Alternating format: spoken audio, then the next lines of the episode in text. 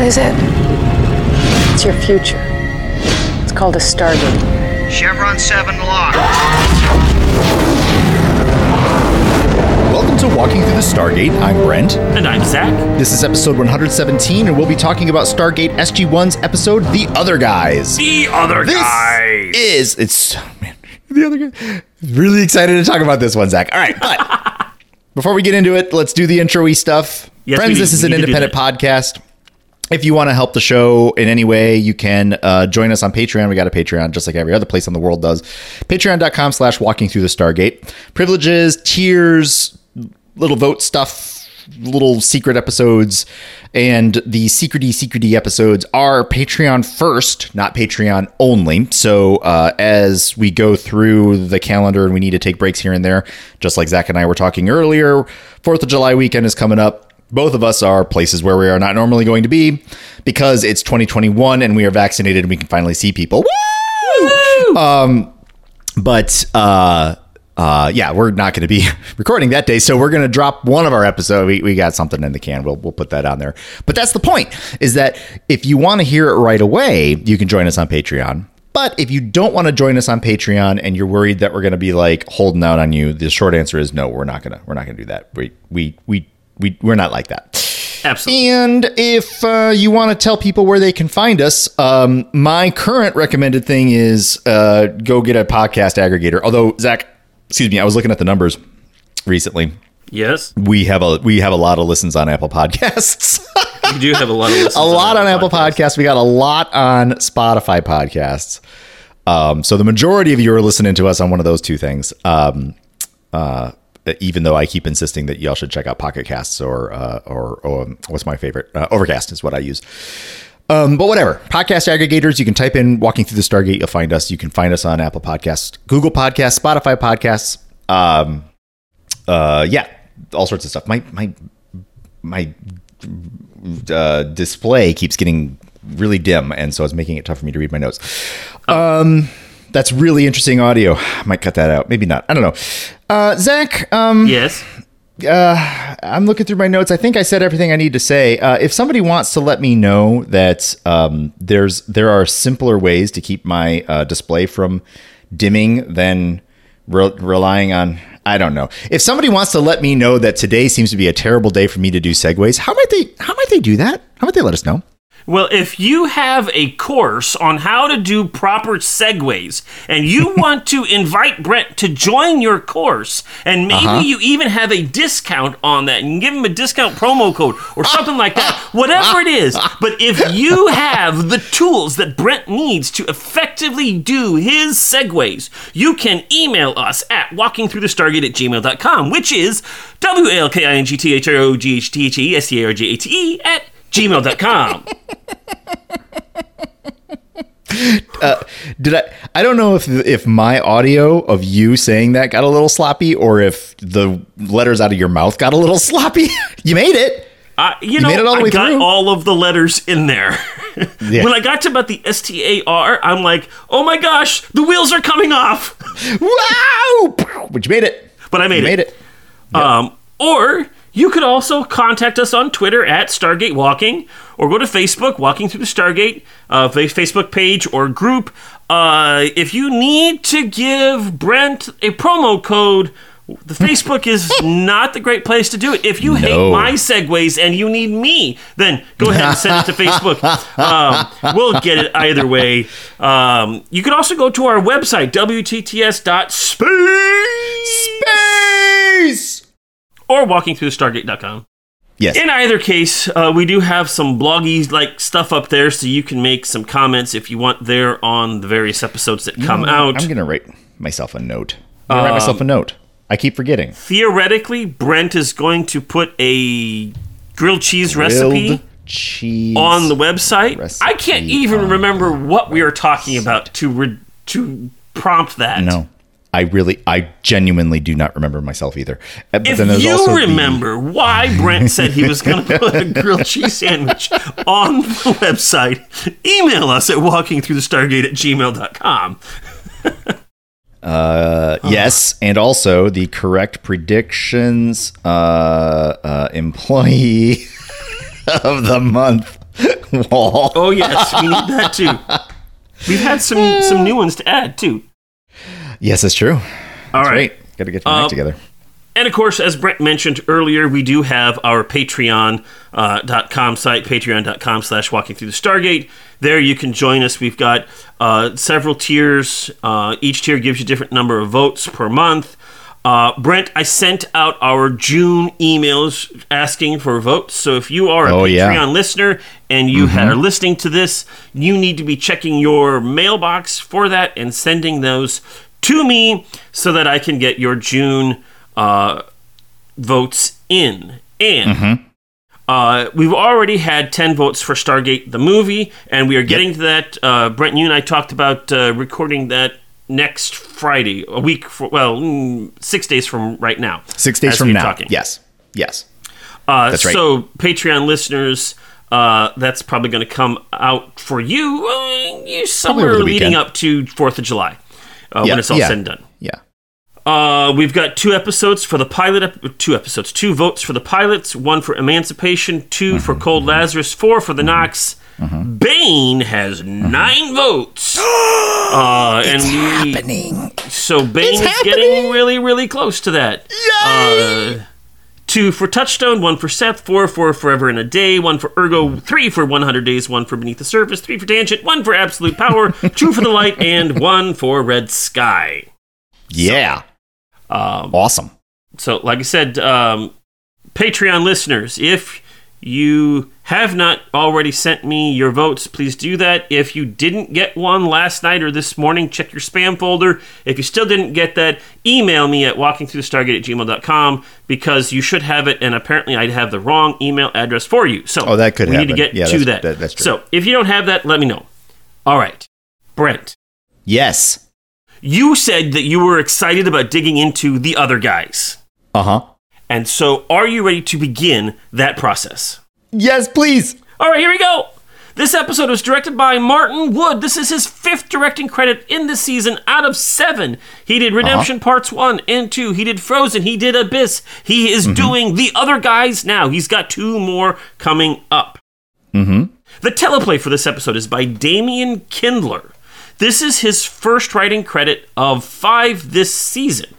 Now, this is not the first time we have heard his name, at least if I remember to say it way back then. Uh, it was in season two, so it's hard to say.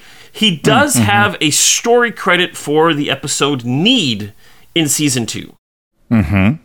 Uh, but this is his first teleplay credit. This episode actually earned him a job in the writing room. Oh, So, hey, congratulations. and All he has a total of 25 writing slash story credits for the series of SG1. okay. Yeah, all right. That is nice. Damien. Mm-hmm. We have several guest actors in this episode. Mm-hmm. The first one I want to talk about is Patrick McKenna. He plays Dr. Yay, J. Patrick McKenna! Felger, or Felger, one of the two. Yep. It's pronounced both. Uh, he was born in 1960 in Ontario, Canada. He is an actor and producer known for The Red Green Show Yep. um, Yep. in the early 90s, Traders in 96, and in Robocop in 1994. mm-hmm. Um, he, you know, he is actually known for playing Harold Green on the Red Green Show. According Heck, to the yes, trivia on IMDb, uh, yes, go ahead. No, no, no. I said, heck, yes, he Ah, is. heck, yes. So there you go. He Yes. apparently married his high school sweetheart, uh, and has been married to Janice McKenna since 1983. So Nice. good on ya. That's awesome. Uh, he is the only person ever to win a Gemini Award for Best Actor in a Drama for Traders Mm-hmm. and Best Actor in a Comedy for The Red Green Show Mm-hmm. in the same year. So Oh, in hey. 1998, he won a Gemini, two Gemini Awards for drama and comedy in those two shows. That's fantastic. Uh, I, I will give you a little bit of a spoiler. We will see Felger again in a future Nice. episode. Okay. That's exciting. That's good to hear. Um, and as I was looking through his IMDb stuff, I discovered that he was in an episode of Kung Fu: The Legend Continues. Oh, you gotta be kidding me. Dead serious. He played you Snyder gotta be kidding in me. the episode Quake, way back in 1995 on Kung Fu: The Wow. Legend Continues. Wow. That That's list hilarious. Continues to grow. That's so Um, funny. It's, it's hilarious. I love it. Ugh. Um, now, his first IMDb credit came in 1980 in the movie Up the Academy, and he played henchman number one. Henchman number one. Henchman number one. Oh, that's funny. All right. Awesome. We now have John Billingsley, who played Dr. Simon Coombs. Yay, John Billingsley! Yay! Now, he was born in 1960 in Pennsylvania. Uh, he is an actor known for The Man from Earth, Out of Time, and 2012, which was actually in 2009. Oh, Um, funny. He's been married to Bonita, uh, I'm not going to try her last name, since 2000. Now, he's been in all of those things, but what I know John Billingsley best from Yeah, is Star Trek too. Enterprise, which ran from Yeah. 2001 to 2005, where he played the Denobulan Doctor Phlox. Now, uh, I was thinking about this and I was like, wait a minute, wasn't Enterprise? Didn't that start in 2001? And this episode was in 2002. So Yes. he is a. Um, was he a starring actor or just a guest actor in Enterprise? He was a title actor in that. Right? I thought Yeah. so. So he's a title actor in Enterprise and doing a guest spot here in Stargate SG1 Yep. Which I uh, when I was thinking about it, I thought that maybe like this was like a guest role like just before he started doing Phlox, but no, he was doing Phlox and then he did the guest role here. Yep. Uh, Nice. I'm. It, it, it had to have lined up where he had a two or three week break from Enterprise for him to come up to because Enterprise doesn't film up in or didn't film up in Vancouver, did it? No, I don't think so. I don't think so. So- So he would have he would have had to uh, take some time off. Um, now this episode aired in August. Um, I'm gonna guess it probably filmed in the summer. Um, Yeah, it did. and and so he could have been on hiatus or something for that, depending on how things played out. But you know, it worked. Um, John Billingsley, his first IMDb credit, as you figure out the other thing, yeah. is in the movie Seven Hours to Judgment, way back in 1988, and he played the character of Eddie. uh, Enterprise Paramount Pictures lot, Los Angeles. Yep. Yep. Um, now, So he played said, Eddie. there was a lot of direct flights from LA to Vancouver. Probably still are. Um, Yeah. So you could have One arranged could it, think. uh, you know, and I, I'm that's LA to Vancouver. I imagine that's not more than a three, maybe four hour flight at most. I wouldn't Um, think. it's I think it's further than you think it is, but Is it's it? still well because um that that spot that that spot in North America is pretty long. Um, well, yeah. but still the point is is that it's it's a matter of you know let's call it a half day flight Yeah. So that is Dr. Phlox. I, I mean, I mean John Billingsley. dr fox yes we have Adam Herring, who plays Khonsu, Y- y- oh yeah him uh, the the the i thought, we were, I thought we were going to talk about the other guy oh no he's way down there okay yeah, he's down on. there. Oh, oh, okay. I'll, I'll talk about Randy Shuley, Dr. Myers. There's not much to say. He was born in British Columbia. He has a total of 15 credits from 1995 to 2004. That's all I know about him. His first IMDb credit came in 1995 when he was Mr. Henneke in an episode of University Hospital. okay there you go All right, there you go. Now, now we'll get back to the Adam Herring uh, or Harrington. I have both of them on here somewhere in different places. So I'm not. I, I anyway. You know, it's Well, Khonsu. well, well, it's Khonsu Khonsu. He was born in 1972 in Ontario. Uh, he is known for The Little Things, which is a brand new 2021 thing. Uh, Bosch in 2014, and Parks and Recreation in 2009. I have never actually seen Parks and Rec, but it would be interesting to see where he fits into that. Um, apparently, he has a master's degree in marine biology. mm-hmm okay nice And technically, this is not the first time, though it is the last time, we will see Harrington in Stargate SG 1. uh-huh He actually played Goa'uld number two in the pilot Children of the Oh Gods. wow! Hey, So, nice. and his first IMDb promoted. credit was Yeah. way back in 1996 when he played Jim the Cable Guy in the short movie The Principles of Karma.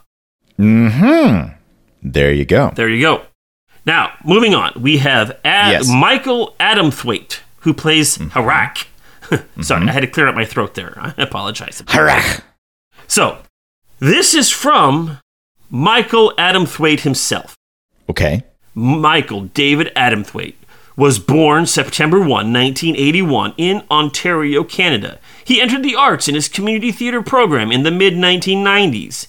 He then moved to Vancouver, British Columbia to pursue acting professionally in September of 2000. In the years since, Michael has etched out a career as an actor, writer, filmmaker, teacher, and voiceover artist with nearly 20 years in the arts and over 100 film and television credits to his name. Michael is actively writing and developing sev- multiple scripts and has begun to design process for hi- has begun the design process for his first book, which he hopes to publish in the coming year. Nice. Okay. So, this is not the last time we will see Herak. Oh, okay. Okay. Herak is going to come back. Okay. Uh, his first Return IMDb credit, though, he says he got he moved and started professionally in uh, the 2000s, and in the mid 90s he was doing community theater and all of that stuff. However, his first IMDb credit comes way back in 1989 when he was eight years old. When he does the voice of Mukala, the English version voice of Yoroiden Samurai Torupa Kiketo, uh, no, Kikote uh, Densetsu. I should have practiced that ahead of time. Yoroiden Samurai Turupa Kikete uh, Kikotai Densetsu. I still butchered that. hey, you did all right. You did all right. In any case, there you go. That is Michael Adam. Thwaite. And then, of course, we do have Sergeant Walter Harriman joining Yes. us uh, for this episode as well. Which, which, okay, two things.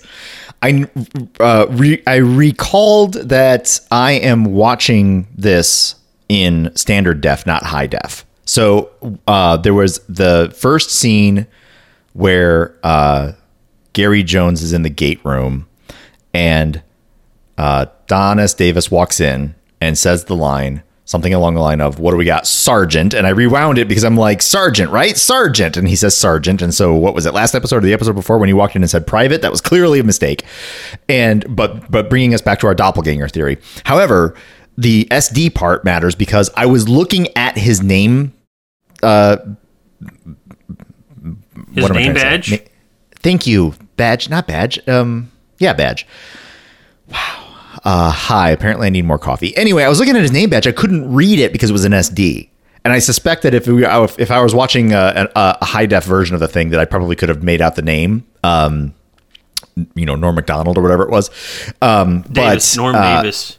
Oh yeah, sorry. Uh, but since I can't, since it's an SD, it's just a smudge. Right. Uh, then you know, yeah, it's still it's still obviously Walter Harriman, Yep.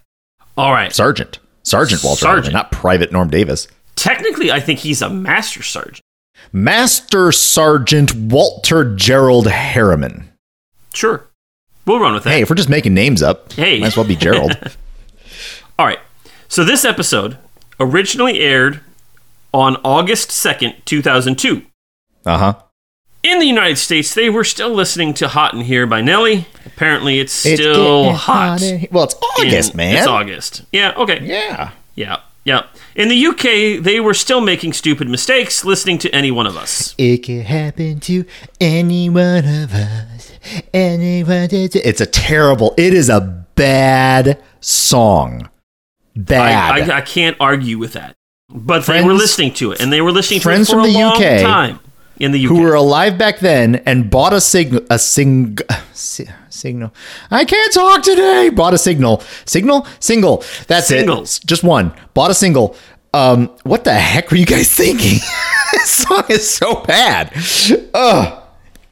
Oh, but it has a good beat, Brent. I'm sure it's fine. It really, it barely, it's, I mean, I suppose, I suppose you could make that argument because they literally took the like pop ballad beat of every other song in the world and put that in there. So sure. Fair enough. Well, well, okay. So clearly there are signs in the atmosphere that this is a bad movie, not a movie, a bad song. But Signs is the number one in the box office for this week. Ah, nice. Apparently, what we need to do is get Gareth Gates into the room in science and just hit baseball bats into cups of water and you know, splash him around a little bit. Um, That'll fix it somehow. That'll fix it. Bad. It's it's like spraying your cat with water. Bad. Yes. Psst, psst. Stop being a jerk. Psst. But it There can you go. happen to anyone. No, it doesn't. Which is probably a joke they should have used in Austin Powers in Goldmember, but they didn't. And if they had, it would have been better. Didn't they? Didn't? Isn't Honestly, there? I where- have no idea. I can't. I've I only think that seen there's a spot Goldmember where Gold- once. I thought that he. I thought that he does spray a cat with thumb. I don't know. It, it's it's No, possible. stop it. Psst, psst. Maybe I'm thinking of Doctor Evil. Whatever. Doesn't matter. I'm Carry sure. Dr. Evil would do something like that. Um, apparently, though, uh, number three in the box office is Master of Disguise, which is appropriate because Mike Myers, who plays Austin Powers and Dr. No, is apparently a Master of Disguise in that movie franchise. In a manner of speaking, yes. Now, number four in the box office is Martin Lawrence Live Runteldat. And I am certain that Martin Lawrence would, Lawrence would have made any one of those movies better. Probably. Uh, yes. Maybe. Um, Almost certainly. Um, Almost. but it certainly. would definitely have been a road to perdition if it had happened.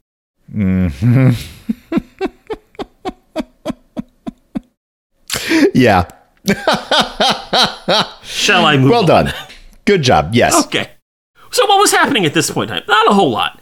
On August 1st, one day before this airs, a couple things happened. One, uh, star linebacker Ray Lewis signed a five-year contract extension for the Baltimore Ravens, and in that contract, he got a $19 million signing bonus, which, as of that time in the NFL, was the largest in NFL history.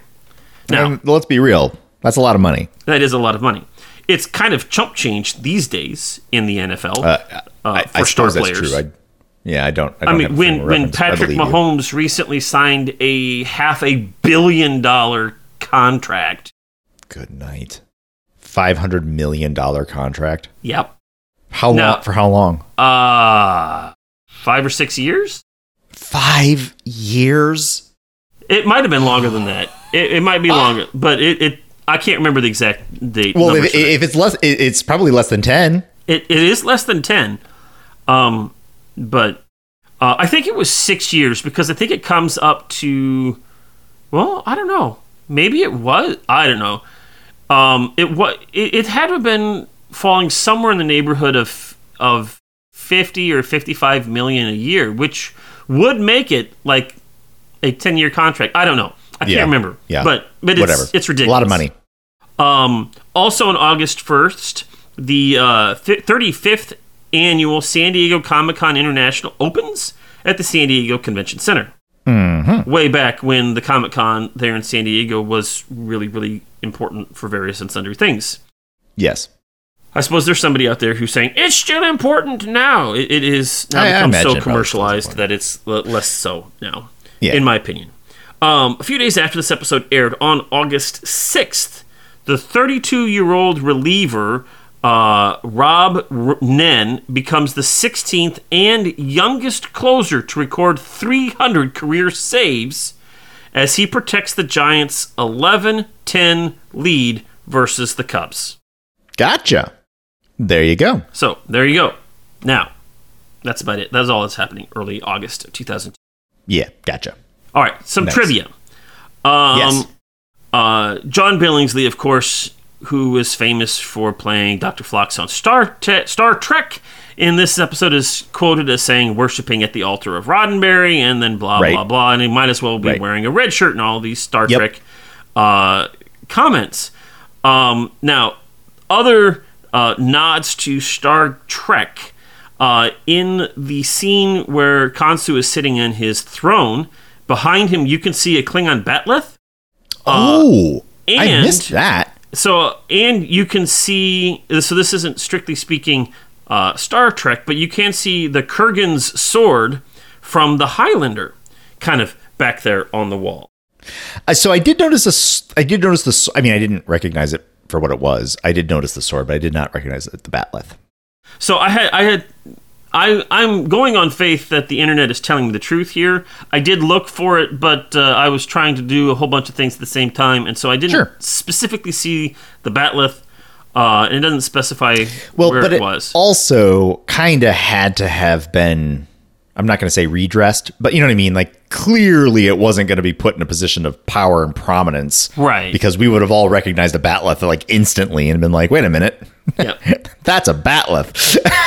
Yeah. Now, um, in the IMDb notes here for that, they said the it was a Klingon bat'leth from Sword of Honor, which is a Deep Space Nine episode, and if oh, is that I remember changed it? correctly, that's the episode when they talk about the first bat'leth. And the first bat'leth looks a little bit different than the standard bat'leth that Worf used all over the place. Yeah. So Yeah, yeah, yeah, yeah, that could be yeah. a situation where it's, you know, dressed up in such a way. There you go. Yep. Yep. go. Um, Teal'c says, uh, I believe the Canucks of Vancouver are superior warriors. Uh, well, the Canucks were actually playing quite well at that point in time, and that clip made it into the Canucks games. They played that several times during their playoff run that year. Oh, nice. oh, that's good. I like that. Now, uh, around the 23 minute mark, Felger uh, uses the word hinky uh, and then says it's a word. And Coombs asks, In what dictionary? Well, apparently, hinky is actually a word in Merriam Webster's dictionary. And according to Merriam Webster's dictionary, it means nervous or jittery or suspicious. Was that ever in doubt? Uh, well, you know, I am just giving you clarity. Fine. I knew what he meant immediately. Hinky Yeah. is a word in my vocabulary. Hinky. This is hinky. Mm-hmm. I'm, I'm, yeah. All right. Yeah. So John Billingsley, uh, who plays Simon Coombs, is of course known for playing Dr. Phlox. We've said that several times, even though this is a Stargate podcast. He is the sixth Star Trek veteran to appear in the franchise. Ah, yeah. We have Armin Shimerman, who played uh, one of the Nox. Dwight Yep. Schultz in The Gamekeeper, Rene Auberjonois Yep. on the other side, Marina Sirtis Yep. in Watergate, and Yep. John de Lancie in Ascension. and others. Yes. And Nice. now John Billingsley. Um, John Billingsley. This is not the end of Star Trek actors showing up in Stargate. and apparently not the end of Star Trek props showing up in Stargate. I mean, I don't know about that, but I didn't know about know. the ba- the bat'leth. Anyway, that's So- fun. Looking forward to seeing the others. Now, um, Teal'c states in this episode that uh, they, that is to say, he and Colonel O'Neill, or at least SG1 as a whole, have saved the world eight times so far. In actuality, there have been 19 prior instances from this episode in which a major threat to Earth was prevented. So, so I'm, I'm doing this because somebody actually went through this and put this together, and I'm like, this is this is great. Okay. So we have Stargate, uh, the movie, The Attack by Ra, Uh huh. uh, Hathor, The Conquest by Hathor, Serpent Yeah. Slayer, when Apophis and Chlorel attack, Message in a Bottle, Yeah. when you have that virus orb that was trying to take over and wipe out all native life on Earth. Mm-hmm. Uh, you have Family, which is the episode with Rya'c and his uh, bioweapon teeth, right? Bane, your favorite episode with. Of the course. alien insects. You've got a matter of time when you've got a gravity with a black hole transmitting through all that stuff. Serpent Song when Sokar attacks the planet. Uh, Mm-hmm. Show and Tell, the Reetou rebels are trying to blow things up. Mm-hmm. Into the Fire, Hathor attacks again. Um, Mm-hmm. Foothold, we've got the uh, aliens who come and try to take over uh, the the SGC in the world and do all those what types of things. Where have those guys went? Where did they go? We haven't seen them. Since Yeah. Well, that's because they're invisible. No, no, no, no. th- those are the Reetou. Wrong ones. The Sorry. Reetou are invisible. The the foothold are the ones who had those little things that made them look like somebody else. Oh, that's right. That's right. That's right. That's right. Okay. Yeah. Yeah. We have small victories when we have yet another infestation by the replicators. Yep. Um, we have window of opportunity when they're trapped in a time loop. We have Yep, the Fruit Loops. 2010, the conquest by the Aschen alternate timeline. Mm-hmm, okay. Um, we have enemies, which is an infestation of the galaxy, including Earth, by the replicators. Mm-hmm. Uh, uh, we have 2001 with the conquest of the Aschen again. Yep. Uh, Yep. One's in alternate timeline, one's in our timeline. Failsafe when you have the naquadah asteroid coming forward. Uh, Yep, that's right. Menace, which is with Reese and the replicators trying to take over things again. And of course, Mm-hmm. Redemption Part 2 when we have the attack on the planet by Anubis. Yep. Of those 19 prior instances in which a major threat to Earth was prevented, O'Neill and Teal'c made major contributions to stopping 12 of them. So he says eight, but according to Yeah. whomever came up with this list, it's closer to 12. So then one can only be led to the most inevitable of conclusions with this. And that is that uh, Teal'c, mighty, powerful, unmatched, even he suffers from imposter syndrome because at least in four of those situations, he didn't think he did that good of a job. There you go. Which, for those of the rest of us who also suffer from imposter syndrome, um, can take heart that if Teal'c, who is Teal'c, can suffer from imposter syndrome and potentially other mental health problems along the way, uh, then you're okay too. You're fine. You've probably saved the world four or five times. You just didn't even know it. Yeah. And you know, if somebody like actually pointed it out, you'd be like, "Yeah, it wasn't that big a deal." But I in didn't fact, really do it that good of a was that big a deal. That's right. That's my point. Yep. Okay. There you go. Now, we do have a quote from Joseph Mallozzi about this episode. Uh, before I get to that, I have a question for you. So, Mm-hmm. Yes. at the end of this episode, uh, we see a dream uh, coming, Felger coming out of a dream when uh, Coombs pokes him Yes. in the face. yes. So, my question for you is what was the daydream?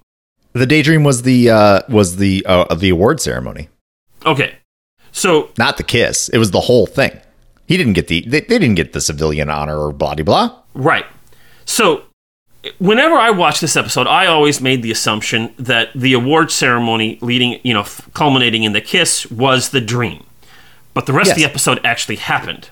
That Right. said, the way it is cut, there are people out there who assumed that the entire episode was his dream, which uh, leads me to Joseph Mallozzi's quote. He says, It was never intended to be all in Felger's head, just the Yeah. ceremony.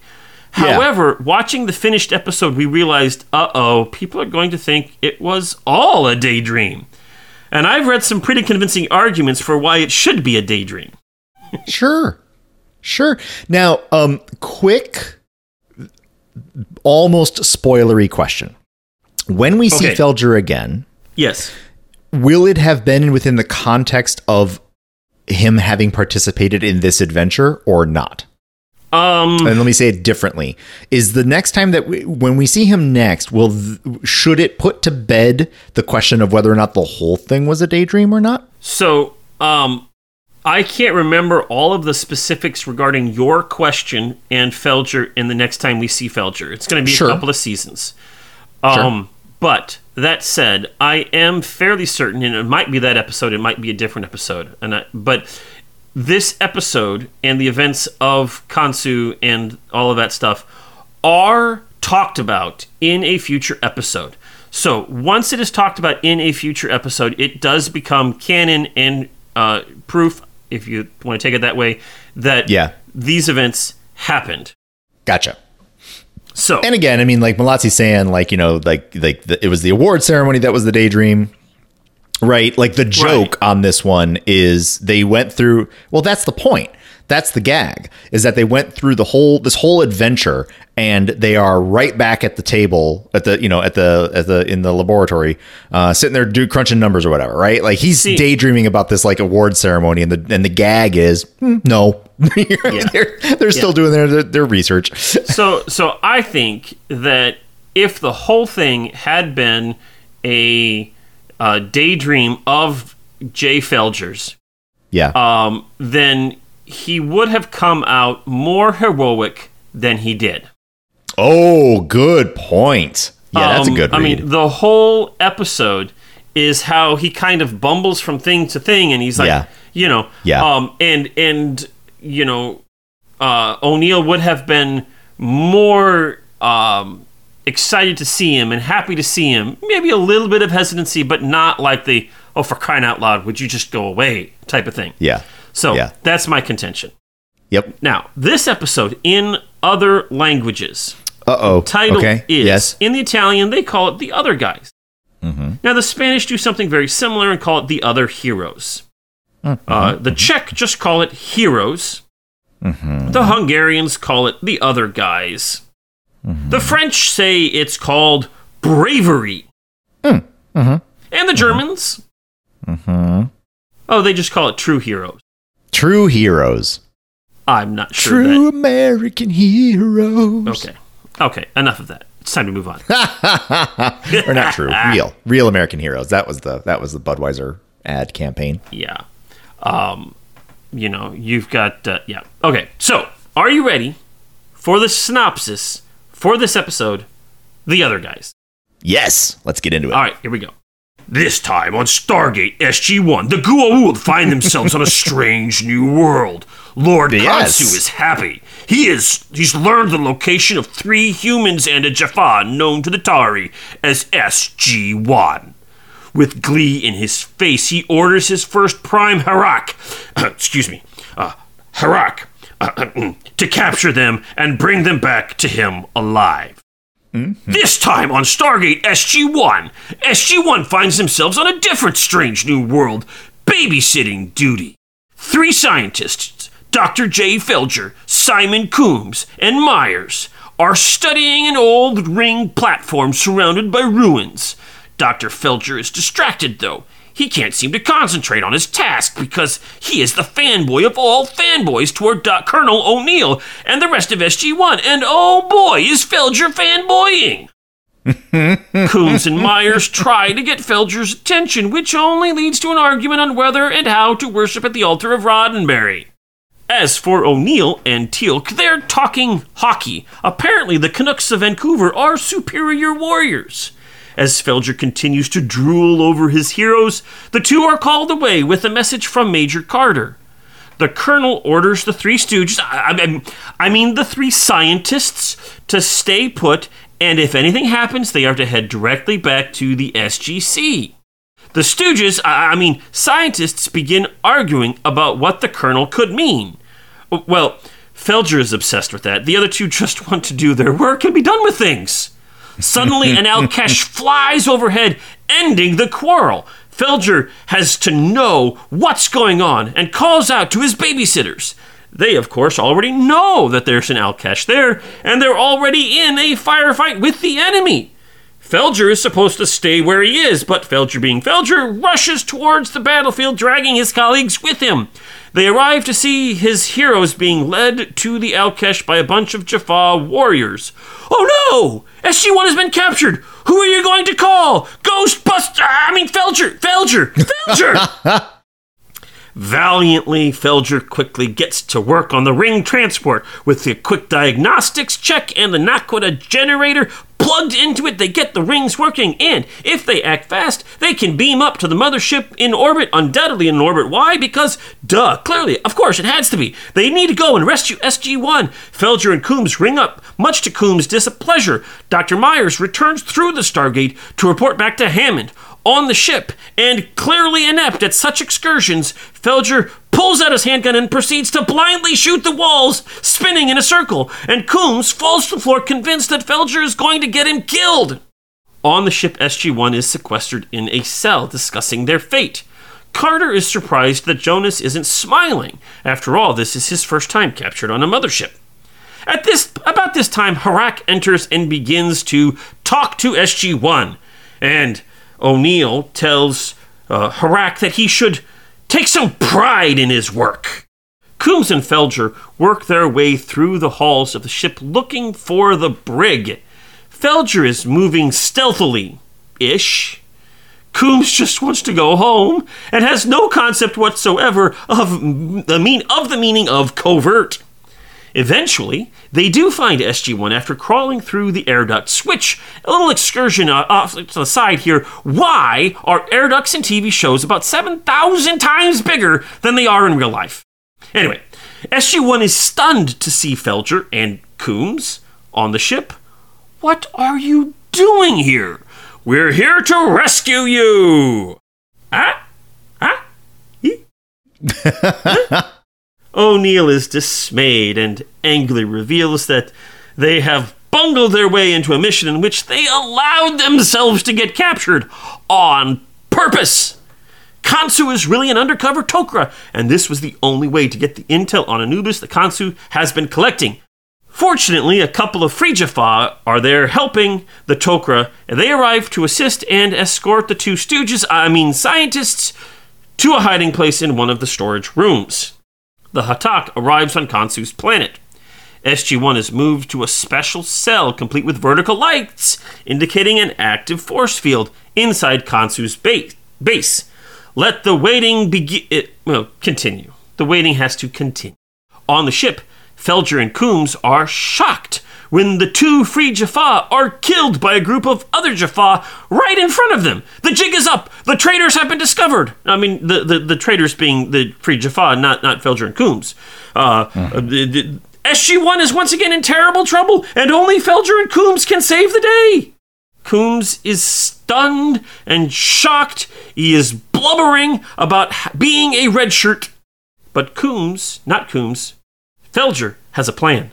Let's wear those Jaffa outfits from the two guys that we've just seen die in front of us, and then we can ring down to the planet and just walk into the base as Jaffa and rescue our heroes. Piece of cake. What could possibly go wrong? Nothing, surely. Uh, anyway, inside the fortress, Herak confronts Khonsu and, without much preamble, shoots him twice because he's a Tok'ra spy. Herak is now in charge until his true god Anubis arrives. Herak then turns his attention back to SG1. He knows all about Khonsu's treachery and his plans to reveal information to SG1. Of course, Herak killed Khonsu before he could share any of this sweet, sweet intel with our heroes, but this doesn't stop Herak from torturing O'Neill with a rod of anguish. This is how he takes pride in his work, Mr. O'Neill. Of course, not even the rod of anguish can stop the snark of one Colonel Jack O'Neill. You ended that sentence with a preposition.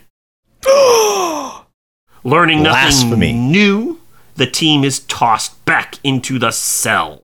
Back at the SGC, in a scene that doesn't really matter to anything else, but it's good to have because there it is, Hammond is informed that Khonsu was killed and that his people are in trouble. But there is nothing that Hammond can do right now. Now, Dr. Myers is crushed. I thought we didn't leave our people behind.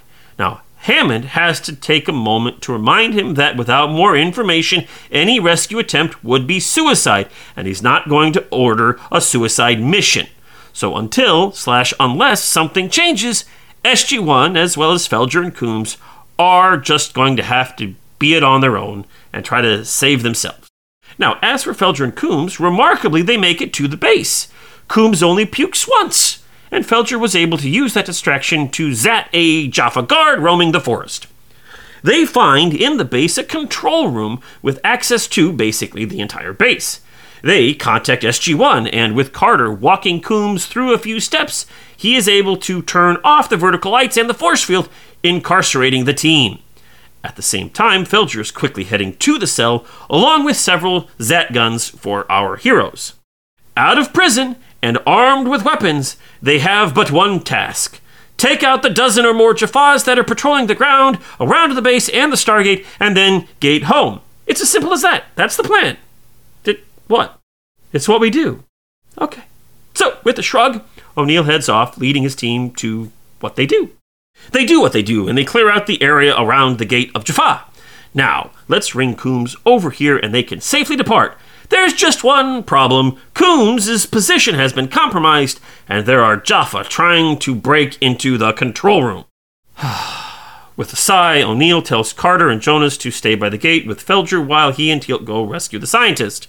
If they aren't back in five minutes, do something. Coombs watches in terror as the door is breaking under the battering it's received from the other side. Bang! Bang! Bang! Suddenly he hears a lot of blasts.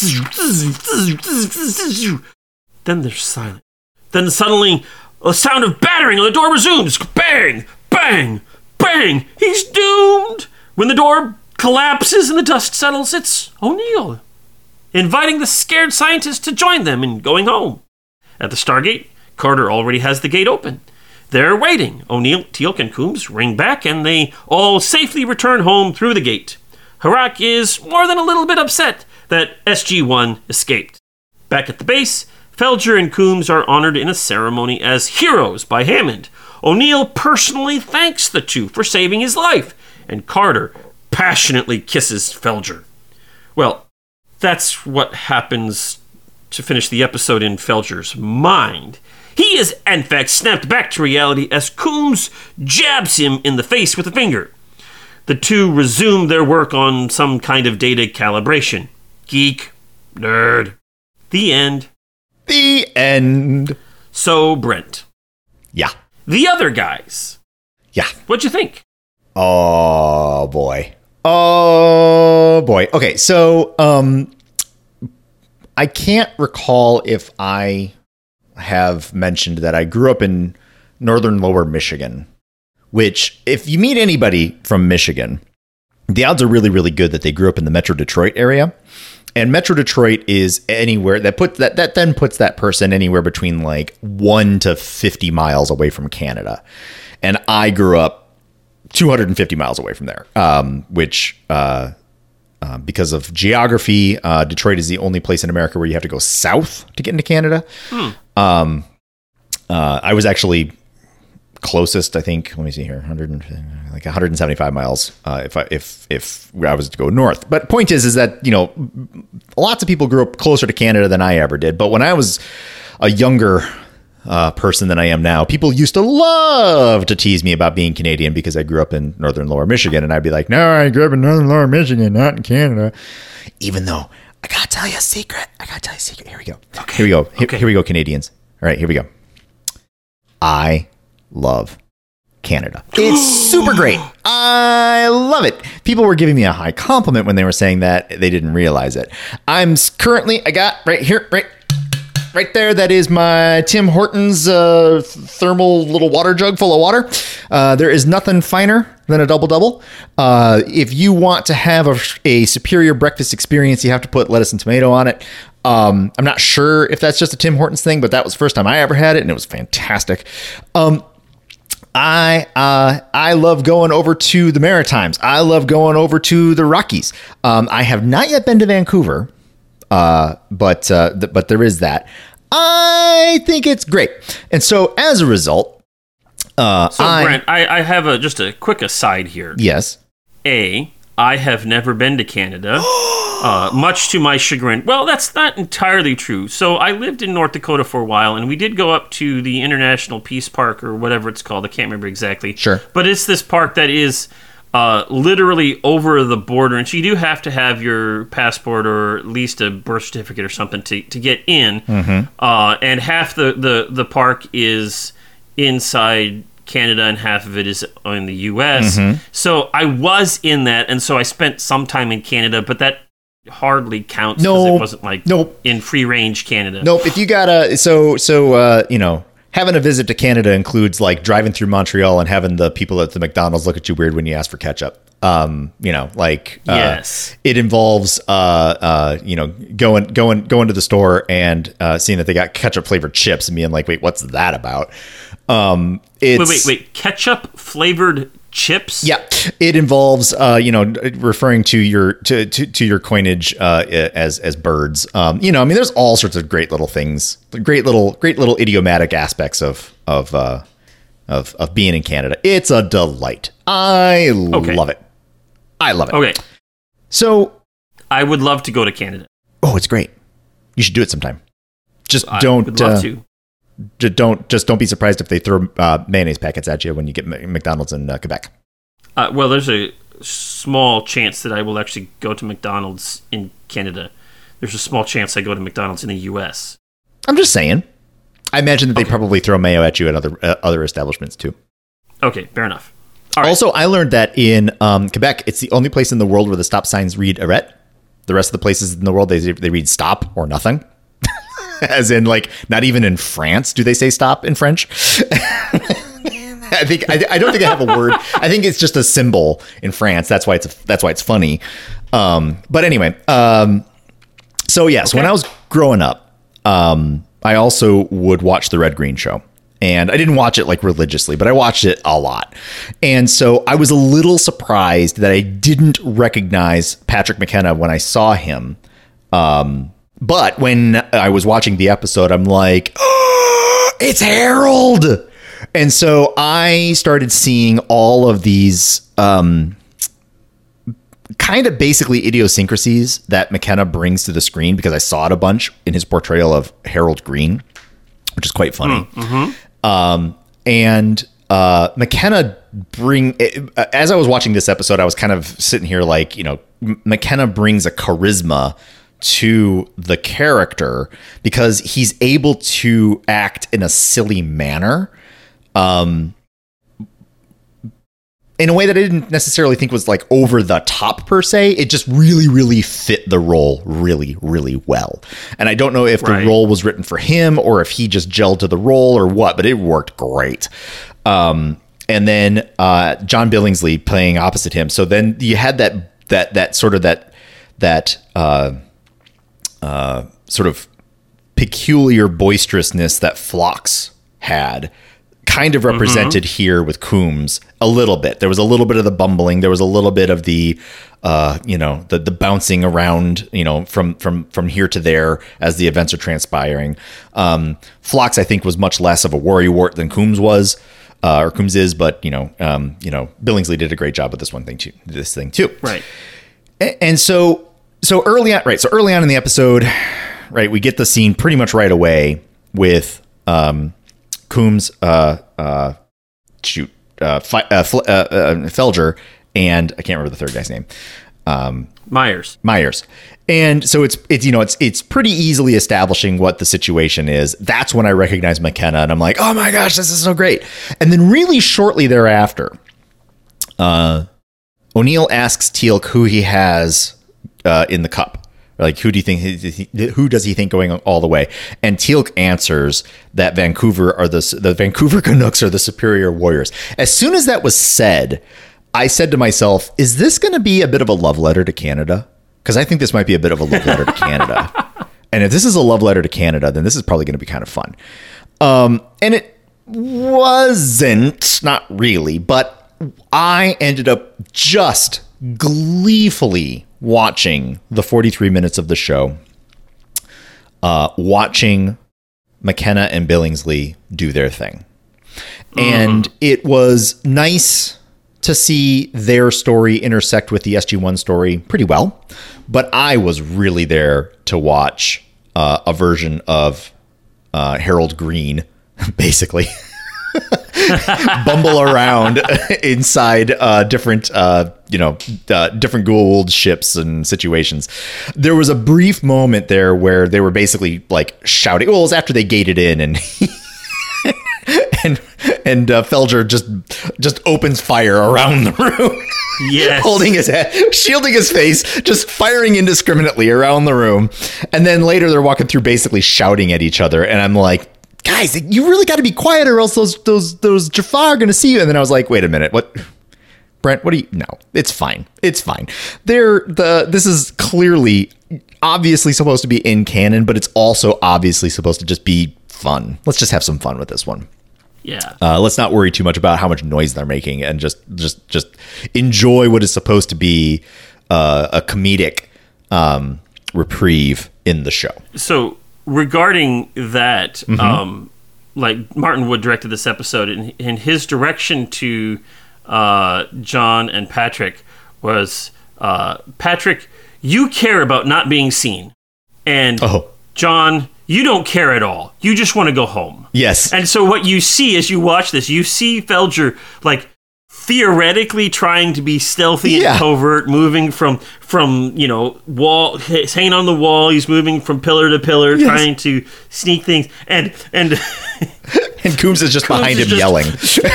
just just plowing through the center of the hallway oh. It was Oh, yeah. so good. It was so good. It was so much fun. It was so much fun. And the story is fine. The story's fine. I got you know, like um if if we really are trying to maybe um maybe the big story takeaways that I have in this moment are that um like the Tok'ra infra uh, I didn't realize that the infiltration was to quite the degree it was. I mean, it didn't seem to last long um on screen, strictly speaking, on screen. Uh but uh, for some reason, I didn't quite appreciate that Tok'ra were acting as like minor system lords. Uh, maybe that's the wrong way to say it, right? Because system lord is more of a title than a, or you know, whatever. You know what I'm saying though? Like powerful Goa'uld with Jaffa armies. Um, I kind of, for some reason, thought that something else. I thought something else with the with the Tok'ra infil- infiltration. But there we go. That we had that happening and then not happen. Um, let's see what other kind of big story things did we have with this one? Not not really a lot. That was the big one. well we were reminded that anubis is a big issue Well, yeah. Um, and we are hamstrung a little bit because we were going to get a whole bunch of information from Khonsu that True. we didn't end up getting because he died. yes. Um, one of the things that I appreciate about this episode is that this is designed to be a funny episode, Yes. and it is a funny episode, and and we want to talk more about that. Um, and yet, one of the things that makes this work is that the the plot that it that the funny is connected to uh, holds together, in my opinion. Oh, agreed. There's nothing about it that's Um, I mean, trivial. it's, just- not it's yeah. not deep, No. but it furthers the greater narrative. It reminds us of where we are in the life of SG One and in the life of the story and all of this stuff. Um, but it still holds together uh, while we get to watch Coombs and Felger bumble through everything. and it allows the SG1 team to um, be big damn heroes. You know, it's a little bit hand wavy, and that's okay. That's half the point. That was half the joke. You know, what Right. SG1 goes into impossible situations and takes care of it. And so you, we get a scene where we have like what, 15, 20 Jaffa on screen towards the end. And Yeah. yeah, and and SG1 basically mops the floor with them. like that's basically what happened. And it was delightful. And you know, like and it was told in a way that allowed because I was viewing it from the eyes of some fanboys. Um it allowed for that moment of them just sweeping the floor with it to be like, yeah, this is what they do. It, it allowed um uh, Richard Dean Anderson to react to that phrase of, you know, you guys do what you do because it's what you do. And he's like, yeah, I, I guess we do do this. and it's like, yeah, you do do this. It's fun. Go Let's do go it. do this. Yeah, precisely. Yep. I had a lot of fun. I, I delightfully uh, a lot of fun. I was really, really jamming on watching an actor whose work that I knew well do uh, do do do something technically different, technically, but not quite super duper different. He was definitely bringing his McKenna was bringing his way of acting to this role, and I recognized it, and it was a lot of fun. So I'm just sitting there, just like, oh my god, it's so much fun. Da, da, da. So what about Yeah. you? What'd you think? Oh well, this is just a delightful. It's a fun, fun episode. Um, it holds together. Um, you know, so just it it, it is a little more tongue in cheek than we normally get, mm-hmm. uh, and yet it, it is done well. Um, a couple of things that I uh, learned when I was listening to the commentary. Um, so like when O'Neill makes the comment about uh, how was that resume gag. Yeah. Um, and then he looks at Carter, and then it's Teal'c Yes. who says it needs some work. Yes. So originally that was actually uh, Amanda Tapping's line. Uh huh?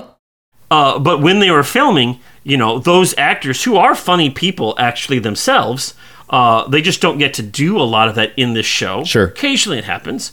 Um, realized that that this would come better.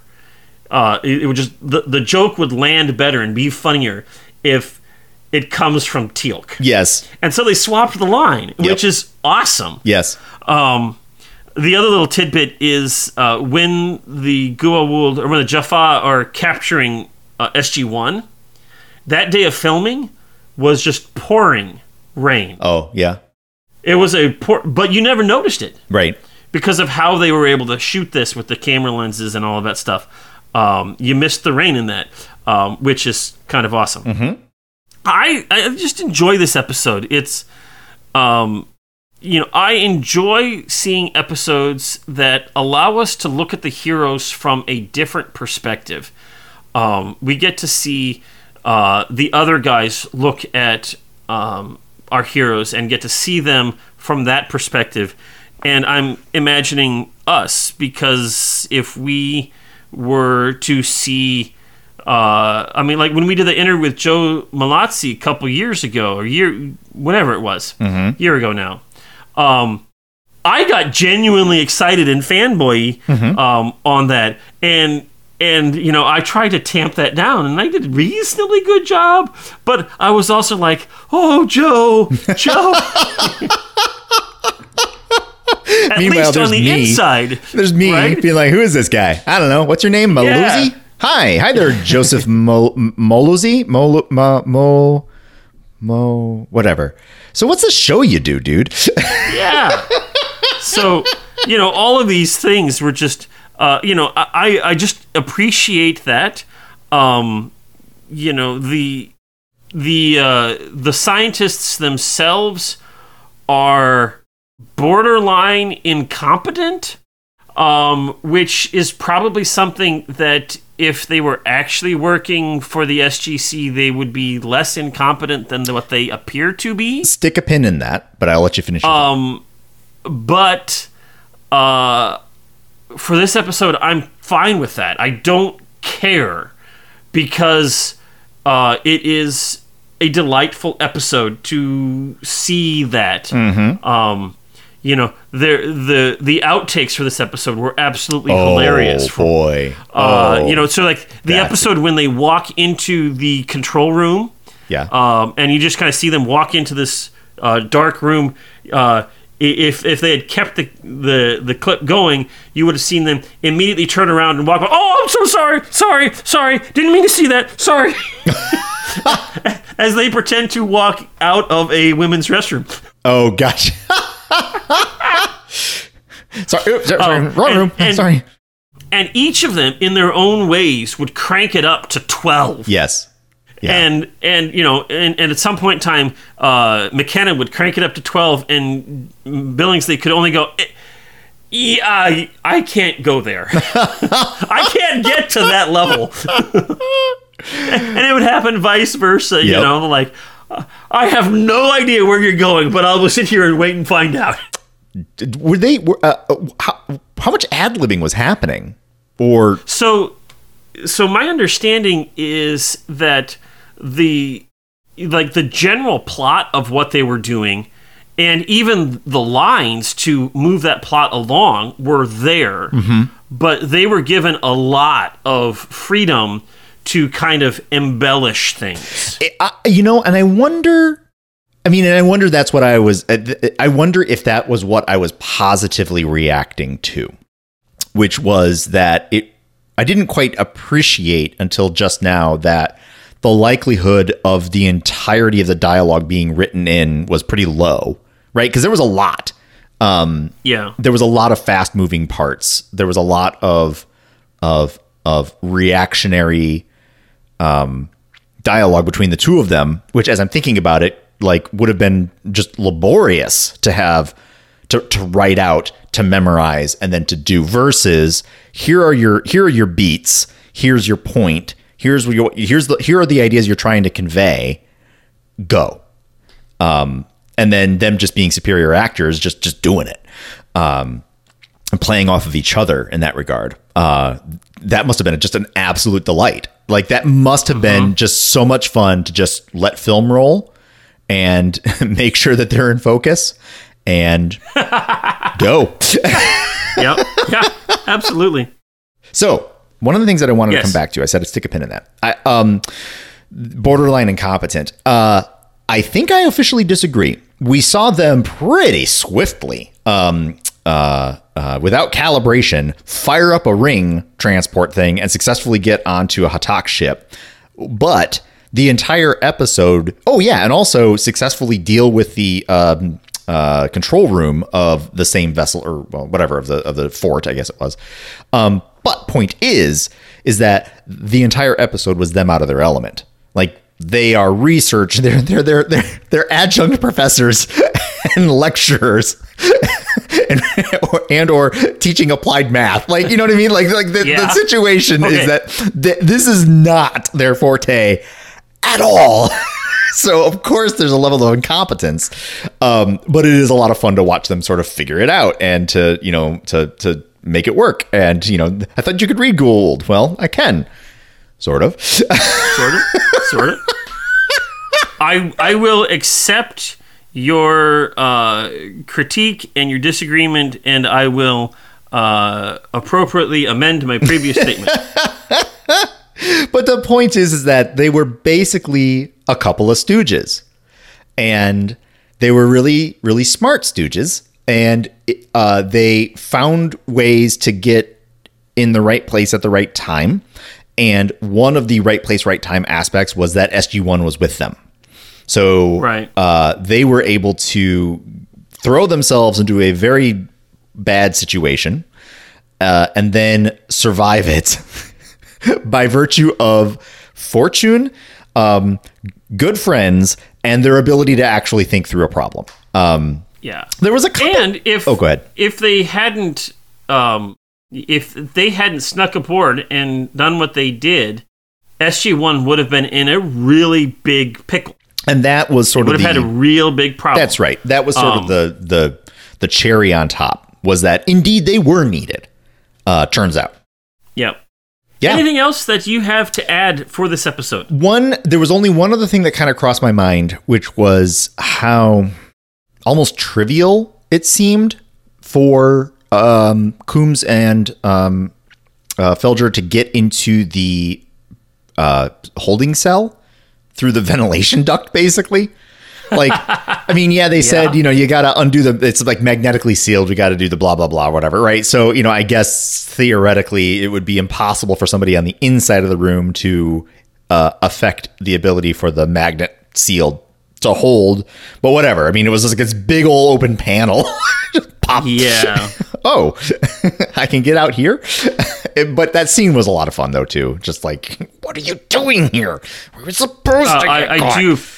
I love the the that moment when you have Teal'c and Carter and Jonas um, standing there, and you've got those two scientists just cowering Crouching. behind yes, them, that's right. and and then the Jaffa look and like, wait a second, there's two extra sets of legs behind. Yep. Yep. And then and then you see them kind of peek their head up and over Yep. Oh, shoulders. There was so much about it. It had to have been a lot of fun to have McKenna and Billingsley on set. Yeah. That had to have been a lot Yeah. of fun. But that's it. Yeah. That was, those are my thoughts on that. Do you have anything else? All right. Nope, I think I'm good. All right. Which brings me to ask you how many chevrons does the other guys get? So I'm really interested to see what the predictions are on this one. Although I suspect it's going to be good, but on the other hand, I I had a lot of fun. I had a lot of fun, and it had a lot to do with Patrick McKenna and John Billingsley. Like that's really why I had a lot of fun with this episode. Had I not had the experience with those two actors that I did have, I'm sure it probably would have been enjoyable but I was sitting there just gleeful, just watching it happen. I hope that the creators of the show really wanted what basically is star power um, to hold some sway in this episode. They let these actors just go. And that's because they were well established. They were they're very very good actors. And so it was a delight to just watch it happen. Um I I loved it. I loved it. I absolutely love this episode. This one's a 7 in my book. 7 out of 7. Seven out of seven. Um, yeah, this is a great episode. It's it's a fun episode. It's not it's not the dramatic episodes that we've seen. It's not the story driving episodes that we've seen. Um, this is a chance for our heroes to be our heroes and uh, new guys, other guys to come in and just uh, shine a light on our heroes in a way that they don't normally get, and then to be, uh, you know, so this is a story that's not strictly speaking about SG One, um, which can always be a problem, but if it's done well, it is great. Mm-hmm. Uh, and this does it. So I am also going to give this episode a seven. Dang. Out of seven. Nice. Um, so it, it's just a fun episode. Um, I will happily watch this whenever. Uh, Oh my along. goodness. Absolutely. Like the rewatchability on this one is really high. Yeah, it is. All right, Excellent. we have predictions. We do. Including on Twitter. Oh, well, do you have your Twitter predictions up? I do. I thought ahead. All right. So here we well, go. Well, then why don't you Get us uh, going. Get get us going. We got the computer guy. Hi, the computer guy. Hi. The computer guy writes Hi, Brent. Hi, Zach. This is not a personal favorite. Looking forward more to what happens in the next few episodes. Have a feeling you two will love it, though. I predict a six from Brent and a five from Zach. Ah, Quite close. Quite close. Liked it even a little bit more than that. Uh, we got uh, we got Lil Luther writing in. Hi, Lil hi, Luther. little Luther. Uh, Lil Luther says, just spitballing. Bane factor will give it a bump. Sixes all around. Mm, indeed. I might have to rename the Bane factor to be the other guy's factor because we liked it even more than that. So I am going to say that uh, Bane and the other guys are in completely different ballparks. I would agree. Bane, Bane is just not as good as you think it is. I completely, emphatically disagree. And when we get to rewatch it, I I'll know be able to. do. it- I'll be able to academically describe why I'm right. But Huh. Um, I am looking forward to that. but we're not there yet. We don't have enough votes, and we're not there yet because it's on the Patreon. So, anyway, um, that is that's it. That those are our predictions from Twitter. All right. Thank you, the computer guy So- and Lil Luther. So, um, I asked a question uh, as part of the Facebook post here. I said, since Brent and I are clearly the other guys, who is SG1? We're recording tomorrow. I need your predictions for our and your Chevron ratings. Comment Uh-huh. below. Um, I haven't actually read these, so I don't know if anybody's actually going to answer that question. But here we go. Yep. Rowan says, Hi, Rowan. I'm no good at guessing what you guys will give episodes, and it's been too long since I saw this one myself to give an accurate rating, but I remember really liking this one. I have a soft spot for the comedy episodes. Hello, Dr. Phlox. This one is pretty well liked by viewers with an average rating of 8.2, which, Oh, according yeah. to my IMDb to Chevron conversion scale, is a 5, placing it in the top half of Stargate episodes overall. Nice. You know, Rowan, I really appreciate that you bring in the IMDb ratings and then convert that. I, I love seeing that. That's just kind of fascinating to see That how that, it that plays interesting to me. I like that too. Yeah. Thank you, Rowan. All right, we have Sean. Hi, Sean. There's always lots of fire torches on these Goa'uld ships. Yes, There's still there going to be a limited supply of oxygen. Uh, that's pretty hinky. You know what else is hinky? The other guys getting 3D Jaffa tattoos on their foreheads. They Uh, were not in canon poured in as molten. Were they not uh, pour, in canon poured in as molten, molten metal? gold. Yeah. Yeah. Yep. Uh, the, the the first prime ones were. Yep. Yep. Ending a sentence with a preposition bias gives this a 7 out of 7. it was just so fun whilst being crucial to the story. Nice. Excellent. Uh, you know, uh, Rowan reminds Sean that it's only the first primes that the gold get, get the gold insignia and all of that stuff. Everybody else gets the black ones, and Sean's like, "Oh yeah, you're right, of course." Um, now, uh, so You know what, Sean? I'm going to give you a win on that. It's kind of unclear whether you're giving it a 7 out of 7 or you're predicting we're going to give it a 7 out of 7. Fine. But I am totally going to give it to you. Fine. Sean wins. Well done, Sean. Woo! Sean wins. Woo! Doo doo doo ba doo ba doo doo. Yay! All right, we have Kimberly. Hi, Kimberly. Kimberly predicts that both of us will give this a 5 out of 7 chevrons. Woo! Really? She says, It's a fun episode, although not super deep and plot horrific. Correct. I predict Brent will still enjoy it, but that it doesn't quite hit all the nuances that the Bane factor would employ, and I think that he had a middling but not fantastic breakfast that will keep his rating at a 5 rather than 6. I think Zach will agree that it's an enjoyable episode, though not critical to the overall meta plot, and also rate it better than average. She's not too far off as far as like the, the, Nah. the mentality is concerned, but but what she didn't know was how much I like Maple Leaves. Ah, well, there you go. Mm-hmm. Now you're giving people another level of uh, m- meta predictions going Look. on here. If if if if this project of ours has taught us anything, it's that I am a profound and deep person. I contain multitudes, Zach.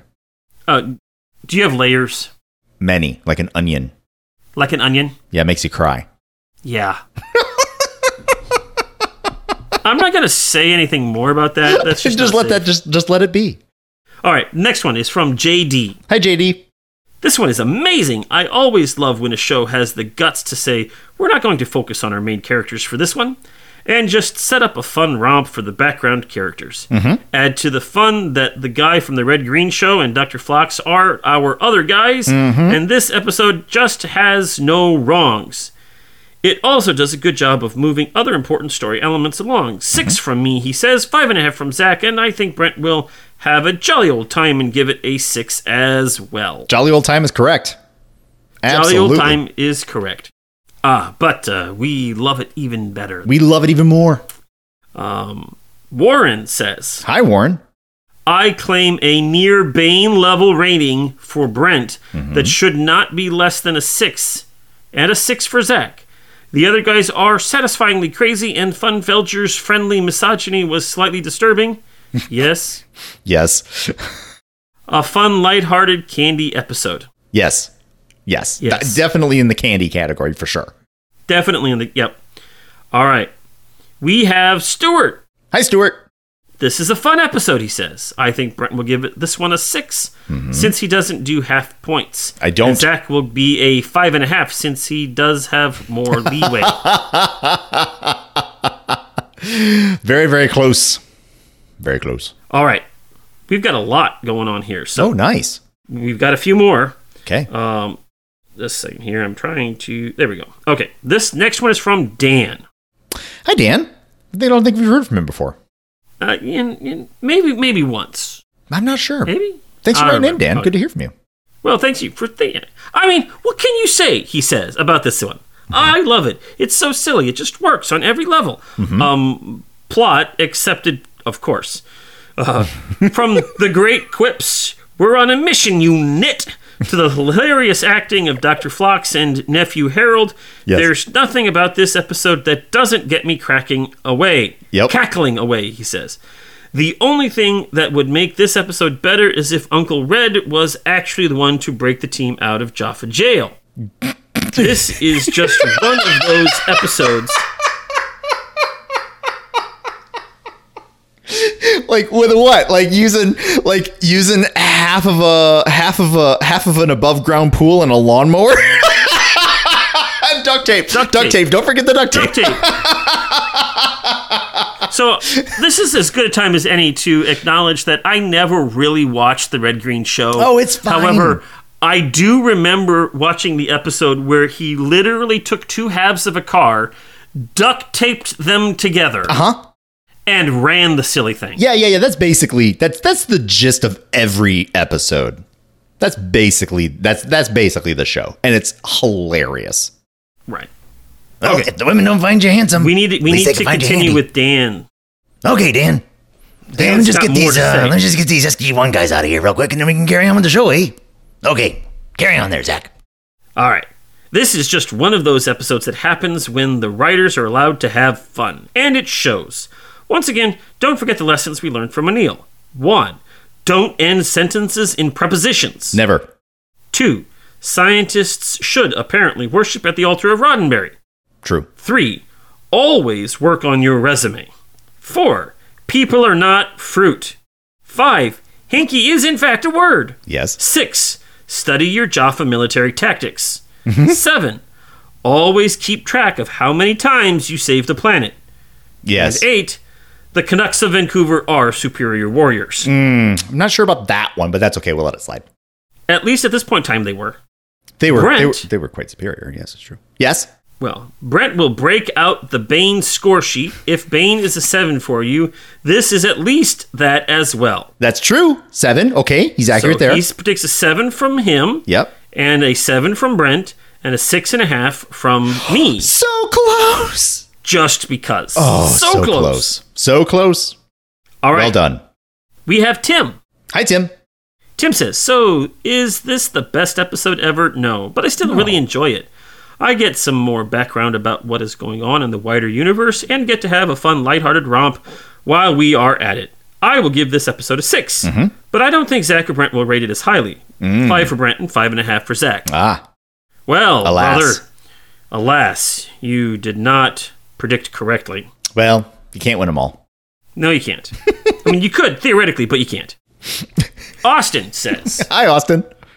"Oh boy, do I love this episode! Uh huh. It's been a while since I've seen it, but I don't think I remember it advancing the overall plot much, if at all. Unlike Nightwalkers, this silly episode of- is self-aware and ridiculous on purpose. Yeah. and thus we can easily sit back and enjoy the episode. Yep, yep. enjoy the show." I think my favorite part is when one of the two rings in, one of the two rings in, and he just starts shooting. Yes. Yes. I think Room Zach. secure. Let's move out. I, I appreciate it how how Coombs just falls down to the floor. He's just yes. crouching, head covered up. And he's like, ah. Oh my gosh, it was so much fun. That was so much fun. Uh, Austin says, I think Zach will find it a wholesome five out of seven chevrons, and Brent will dial it all the way up to seven. Mm-hmm. You got it. because this is Bane level of greatness. I agree with Brent Zach. it's Oh, a little too self-aware of being a comedic episode that may knock it down some. Uh, Bane is brilliant in its own way, different from this. However, you are correct. I do love me an opportunity to uh, laugh at a thing. And not in the bad way. Not like a, oh my gosh, it's, well, I mean, that is Bane. But whatever. Yes, it's good stuff. I loved it. All right. And we have uh, one more Facebook post Mm-hmm. from Nick. Hi, Nick. He says, I am Walter Radar Harriman because I'm good at my thankless job, am socially Mm-hmm. awkward, and am radar esque. Okay. Well, you know, I asked the question. oh, right. Um, if we're the other guys if who are we're the other guys- Yeah, yeah, yeah, yeah. Who's SG1? And he didn't answer that one, but he does identify himself as Yes. radar. As- I approve, as Nick, 100%. There we go. All right. Yeah, but one thing about radar. emails. Radar is excellent at his job. He is excellent at his job. We never, I don't think we have at all ever seen a situation that was made worse because he was there. I've only seen instances where it's been made better. so he's really the hero of the show. I'm just saying. Yeah. All right. Well, we'll have to wait and see. Okay. Maybe things will change. Maybe he will save the day one day. Oh, Maybe he already has saved the day and you didn't even read. uh, that is Maybe probably the reason the why truth. SG1 has to go through the gate and save it 12, 13 times is because the 15th to the 29th time was actually radar. That's right. And so he The got world- saved before they had to. the world being saved 12 times, we think it's a high number. It's actually low. It's because of radar. it's Master Sergeant uh, Walter Gerald Harriman who has actually been low key saving the world like every fourth or fifth day because that's his job and nobody realizes it because he's just that good at it. Yep. All right. We do have some emails and we should Mm-hmm. Okay. get to them. Okay. We've got several emails. This Okay. is a long segment. I appreciate all of this. Thank Yes, you. Yes, me too. Rob says, Hi, Rob. second time predictor here. Ah, yes. First was via Twitter for Meridian. Uh-huh. I think I will predict through email from now on due to the character restrictions on Twitter. Yes. It's not you, Brent. It's me. Or, Oh, no, no. Twitter. But but it's not It's you. But Twitter. not you. Yeah, it's not me. This is a really fun episode. He says. Yes. I enjoyed the rewatch quite a bit. We get the Jack Stark level set to a high, and it is wonderful. More Yes. Jack being Jack. I do have to ask though, was it all a dream, or was just the award ceremony a dream? I've gone back and forth on this in my own head, and I can see an argument for either situation. Mm-hmm. Regardless, I do really like this episode, but it is not quite as good as some of the other really fun episodes, i.e., Wormhole Extreme and Window of Opportunity.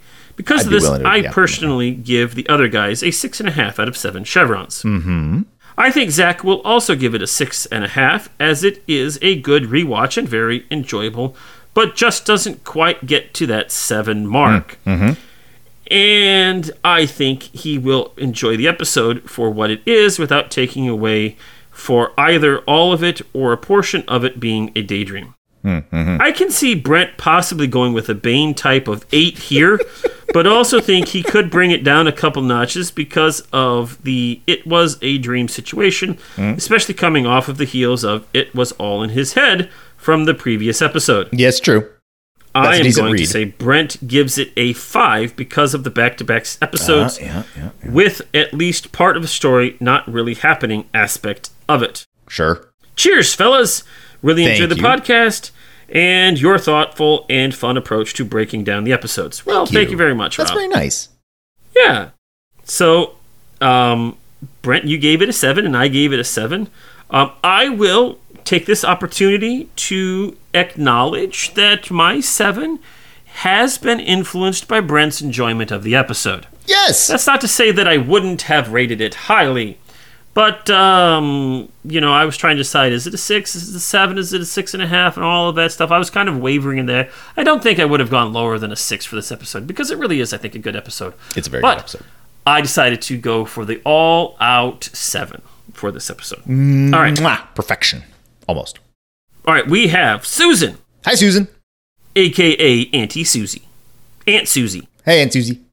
I'm probably an outlier here, but this mm-hmm. episode annoyed me the first time I saw it, and Oh, still does. Okay. So much so, I usually skip it when rewatching the season. Tell My me initial more. reaction was, while still going through Daniel withdrawal, I needed the cool SG1 team featured, not some bumbling red shirts. okay. On yeah. the pro side, there was plenty of humor with lots of nerdy in jokes, and I found it very satisfying when Jack was around to yell at Felger. Mm-hmm. Joe Mallozzi mentioned that by ending the episode with a daydream, the writers unintentionally left viewers thinking the whole episode was a daydream. It might have made more sense if it was, since in reality, Felger should have been fired or transferred to Area 51. That's a fair assessment. Yes. Still not a favorite episode. I give it a 2. Whoa. Okay. I, I I can you know if this episode doesn't hit you, it will not hit you at all, and I can understand. I can. Oh yeah. No, no, no. It is not unreasonable. but it's super interesting. All right. Uh, if you're familiar with the actors playing Felger and Coombs, perhaps you are more positively inclined toward the episode. So, if Brent is using the Bane scale for television excellence, I'm guessing he'll give it a six, close but no super soaker. Zach a five because buried under the ridiculous plot was some advancement of the Goa'uld mythology. Uh huh. There you go. Um, so then she adds a little spoiler there, Okay. which uh, Brent, turn your ears off. Uh, I don't know if I can. Remember, I got to mix this thing. Oh, okay. Well, How about you just acknowledge it, and then you and Aunt Susie so can have. Susan, you know- I will say this: your response there at the end, uh, I get it, and I can't disagree with you. Uh, I um, was I was not as pleased as the direction that went as you know. I was displeased with how that went, and it should have been better. And so I agree with you on that. Okay, there you go. There you go. I can say that. Yeah, and that, I'm so, uh, yeah, yeah. I have no idea what you guys are talking about. Also, don't forget if you want to continue this conversation on Facebook, I'm never there. That is a true statement. Mm-hmm. So you're welcome to share your spoilery stuff there as well. Okay, we have a prediction from Caleb. Hi, Caleb. Short and sweet. This is one of my favorite episodes in the season. It was hilarious and entertaining, and the actors did a great job playing the characters. My predictions are seven and seven. Yep. Caleb got it. Caleb's also a big winner. Woo! Caleb got it. Woo! Yeah. All right. Then, Good job, finally, we turn our attention to David, Hi, David. transporter pattern buffer. Wait, wait, transporter. Wait, it's a Star Trek joke. Yeah, But it's the transporter pattern buffer. transporter. Okay, you're clearly getting it more than I am. Well, okay, so he does all of these, you know, Ring encoding Uh, bias buffers. Yeah. bias buffers. Oh, But this time it's just a transporter In this case, pattern it's just buffer. the transporter pattern buffer, which is a thing. Which is why I was sitting there being like, "Yeah, it's, it's the transporter pattern buffer." Why is that a joke? Because he's been doing a chevron encoding bias buffer this whole time. Nice, yes. nice. Well It's done. It's not as funny when you have to explain it. Look, it took me a minute. All right, I need, I need more Ah, coffee. I established that at the beginning of the show. This is hinky. It's that's not hinky. It's not suspicious in the least. anyway, what does David have to say? He says, There is so much fun going on in this episode jokes, meta jokes, Easter eggs, self mockery, action, slapstick, and so many Star Trek references. I mean, Khonsu the Disposable was literally wearing a red shirt and had a bat'leth behind his throne.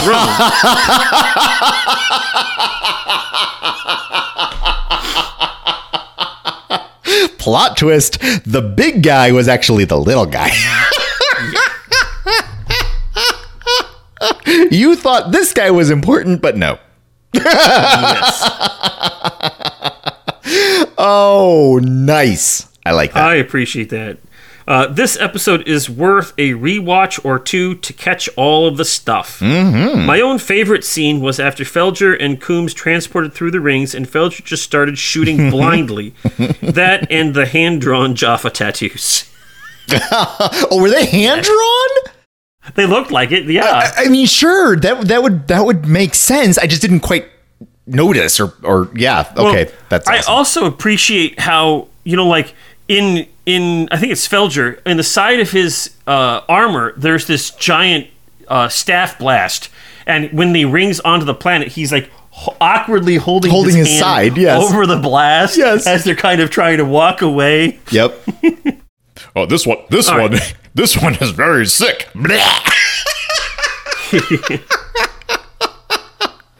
Uh, you shot him. I just zatted him. It's just why I still shot him. Zatting is very different. All right. So, in terms of David's actual predictions, he says, Brent, Mm-hmm. Yeah. seven chevrons because this Yes. is the height of television entertainment, unlike Bane. No, Bane is also the height of television. No, it's not, but Yes, that's it is. okay. You are welcome to be wrong. In any case, Wrong. Anyway, yeah. mhm.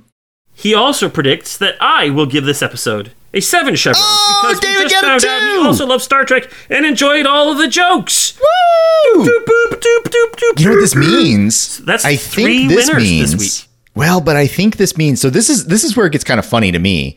Like like I know, Zach, you know, David, you know, but like everybody else, it's like, well, of course David would be like in the lead because he works with us on this stuff. Like, why wouldn't he be? Well, I'm just saying, we don't collaborate on this. Like, no, it's it's, and I'm an I agent don't think of he chaos. is in the lead, is he? What's that? Is he in the lead? Yes, because before he he pulled even, and now he's now he's the clear number one. He's now had Oh. five perfect perfect predictions. Well, there you go. Yes, Um, it, it's not a conspiracy. It really but, uh, isn't. Apparently, David has been able to get inside of our heads, which is a little bit scary. Well, but it also makes a degree of sense, like I said, because like we do a lot of the collaboration and such. But I'm just acknowledging that though other people are probably like, well, of course he'd win. He works with you guys. It's like not necessarily. Remember, who could have seen me with my prediction of Bane before you got to know me better? And, and we still question your sanity. Even I question it sometimes. Fair enough. All right, Well done, David. Brent, Yes. the next episode of Stargate SG 1, episode 9 in season 6 of Stargate SG one Mm-hmm. is entitled Allegiance. Mm-hmm. And I ask you, what is Allegiance all about? Allegiance. Um, allegiance. Allegiance. Ooh, I'm just gonna go with what I hope it is, even though I don't think it's gonna be Okay. this. Okay. Here we go. Next time on Stargate SG 1, the SG 1 team travels through the gate to find themselves in a strange world. It's a peculiar world in that it seems to be a place of great potential for the power for the for the struggle of Earth against the Goa'uld, insomuch as that its hallmark, the society's very existence, is on the forging of collaborative agreements between nation states. In this uh, wonderful uh, exemplar of a United Nations type situation, the SG1 team realized that this is actually a great opportunity to bring to the table a number of different factions that have been present within our story in an effort to bring them to unite against the common threat of Anubis and the System Lords. A great conference is called together, and at the table we see you, the representatives from the United States of America, representatives from the Russian Federation of Federated Planets. I can't remember. I can't remember what what, what Russia isn't Russia. Russia is something else. But whatever. Anyway, yeah, it's, it's, they're there too. Russia is just Russia. No, Russia is like the. It's not just Russia, but that's okay. Um, oh, okay, fine. you know what I'm saying? There's the U.S. There's Russia. There is uh, some other friendly faces that we haven't seen in a while. There's also the Tok'ra and the Asgard. This is going to be a powerful alliance. But shocking to everyone, who walks in the door to discuss uniting hands to go against Anubis? Lord Yu. yes, even other Goa'uld are joining the cause and w- moving forward in a banner of alliance. They move into a uh, into a magnificent just humongous army ready to square off against the might of Anubis in a battle that will rock the galaxy to the core. But in this moment, all is forged in allegiance. Join us next time on Stargate SG1 Allegiance. Big old, Beautiful. big old inspiring. We can do this together. So, Okay. am I to see? Uh, am I going to see the return of Thor sitting side by side with you, Zach? Not with me. No, not you, of course. You. Oh, well, no. I'm not in this episode. I'm not saying you're in the episode. I'm saying you is. You just said that I was in the episode, and I'm telling you I'm not. part of me tries part of me wants to try to find a phrase a sentence to end with a preposition just to be just to be dastardly but i can't uh, you know I, I, I don't i don't want to think of one that's not a preposition i don't know i've gotten so used to not All right. ending Well, okay, here we go. sentences I have a promo for Allegiance that we can look at. okay That's Should we watch it? a sentence with a preposition. oh you did say with wait what'd you say whatever let's watch the promo how about we do that Okay. I'm hitting play now. Next time on Stargate SG 1. Hmm? The alliance between the rebel Jaffa, Tok'ra, and Tau'ri is falling apart. oh i see SG-12 was wiped out in the first wave, sir. Goa'uld knew exactly where to hit. Took us completely by surprise. Oh oh oh oh we're oh boy oh. oh my Someone or something is trying to drive them apart. Can you look me in the eye and tell me you trust the Tok'ra? hey it's ricardo montalban No. Is there It's a not traitor Ricardo in Montalban. their ranks? Do you know why the Tok'ra base fell? Did you kill him? No, I did not kill him. Or is it something far worse? okay wait what everybody's dying It's all next time on Stargate SG 1. Oh, oh, oh, oh. Bra- Bra'tac! Oh! Bra'tac went into the ferns! Oh no! What happened to the ferns? What happened to Bra'tac? Well, uh, is Bra'tac alive? Is he dead? I tell you what, this is not this is not the forging of an amazing alliance. This is the shattering of one. I never said it was the forging of anything.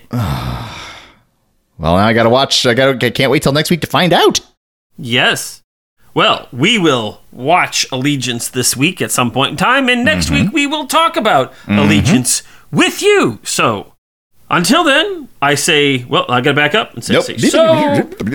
Thank you, David, for putting those promos together. We appreciate them every week. yes, thank you, David. Ah.